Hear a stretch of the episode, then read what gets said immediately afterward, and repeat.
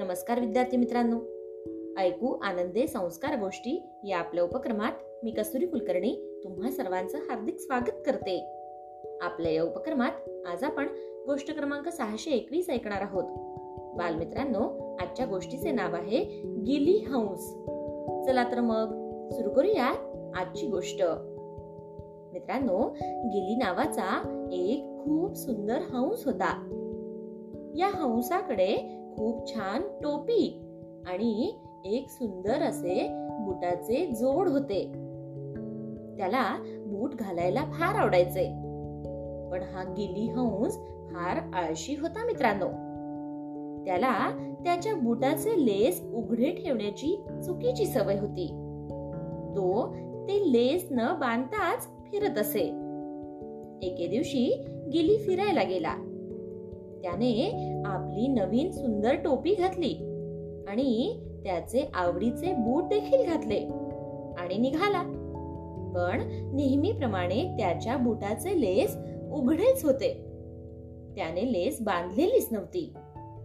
प्रत्येक रस्त्याच्या कोपऱ्यावर कोणी ना कोणी त्याला बुटाचे लेस बांधण्यासाठी हाक मारत असे.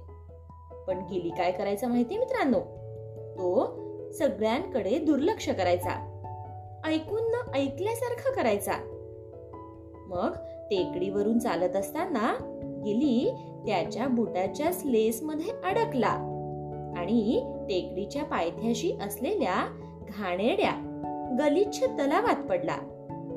त्याच्या आवडीची टोपीही उडून त्या गढूळ पाण्यात पडली. मग त्याची उद्ध्वस्त झालेली घाण झालेली ती टोपी उचलून घेताना त्याला फार वाईट वाटले.